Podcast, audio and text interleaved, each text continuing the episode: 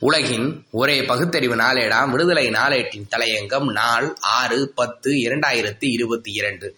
மீண்டும் மீண்டும் ராவணவதமா. ஆண்டுதோறும் விஜயதசமி நாளன்று ராவணனை கொளுத்தும் ராம் நீலா நிகழ்ச்சி டில்லியில் நடைபெற்று வருகிறது.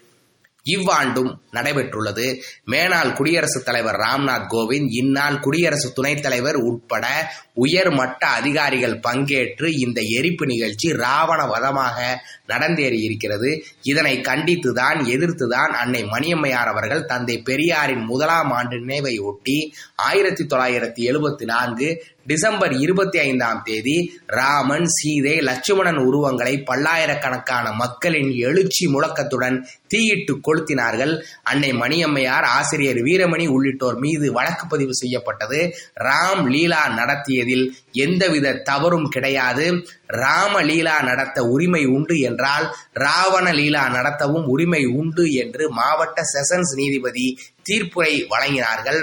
மனம் புண்படுகிறது என்று ஓலமிட்டு பார்த்தார்கள். மனம் என்ன? பார்ப்பனர்களுக்கும் பக்தர்களுக்கும் மட்டும்தான் உள்ளதா? இன்னும் சொல்ல போனால் ராவணனை குலதெய்வமாக வணங்குகிறவர்கள் வடநாட்டில் இருக்கிறார்களே. ராவணனுக்கு கோவில் கூட உத்தரப்பிரதேசத்தில் இருக்கிறதே. ராவணன் உருவத்தை எரித்தால் அவர்களின் மனம் புண்படாதா? புண்படுவது என்பது என்ன ஒரு வழி பாதையா?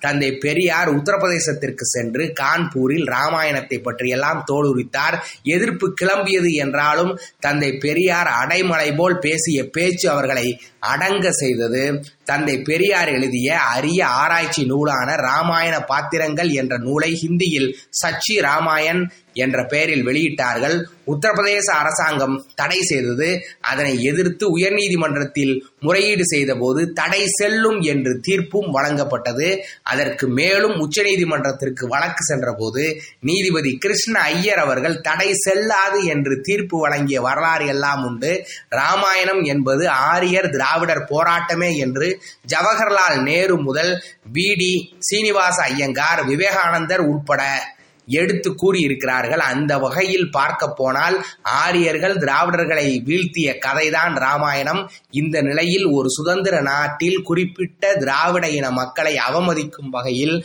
வடநாட்டு ஆரியர்கள் விழா நடத்துவது ஏற்புடையதுதானா?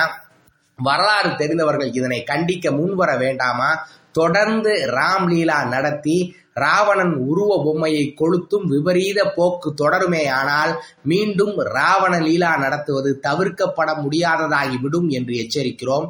அப்படி நடத்திட திராவிட இனத்திற்கு உரிமையுண்டு. இன்னும் சொல்ல போனால் நீதிமன்ற அனுமதியும் உண்டு. நாடாளுமன்ற தேர்தல் நெருங்கி வரும் ஒரு காலகட்டத்தில் உத்தரப்பிரதேசத்தில் நானூற்றி ஐம்பது ஆண்டு வரலாறு படைத்த இஸ்லாமியர்களின் வழிபாட்டு தலத்தை இடித்த கூட்டம் இடிக்கப்பட்ட இடத்தில் ராமன் கோயிலை அவசர அவசரமாக கட்டி வருகிறார்கள்.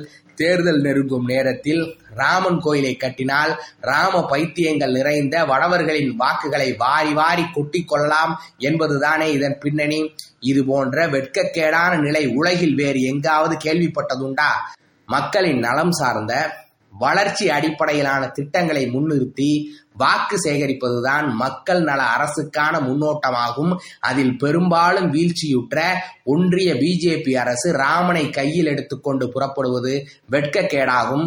திராவிட இயக்கம் இவற்றையெல்லாம் எடுத்து கூறித்தான் தமிழ் மண்ணை பக்குவப்படுத்தி வேரூன்றி நிற்கிறது. இத்தகைய இயக்கம் ஒன்று வட மாநிலங்களுக்கு அவசியம். தேவை தேவை நன்றி வணக்கம்.